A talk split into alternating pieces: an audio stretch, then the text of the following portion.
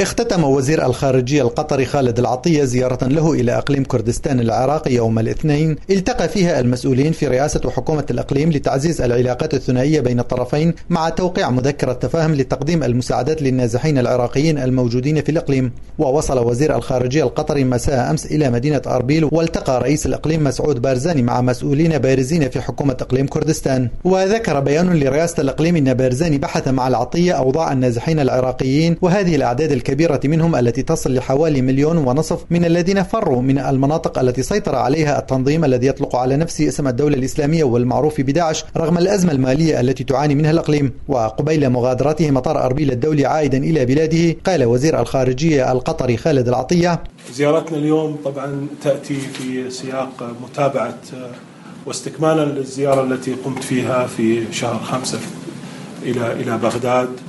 وللتعاون مع الأشقاء في العراق وتبادل آه، وجهات النظر والحديث عن العلاقات الثنائية بين دولة قطر والأشقاء في العراق. بدوره قال كريم سنجاري وزير الداخلية في حكومة إقليم كردستان الذي وقع مذكرة مع الجانب القطري لتقديم المساعدة والدعم للنازحين العراقيين. قال سنجاري زيارتكش بو توكردني بيواندي نيوان هرمي كردستان ودولة قطر. ومێت دەکەین کە علااقاتی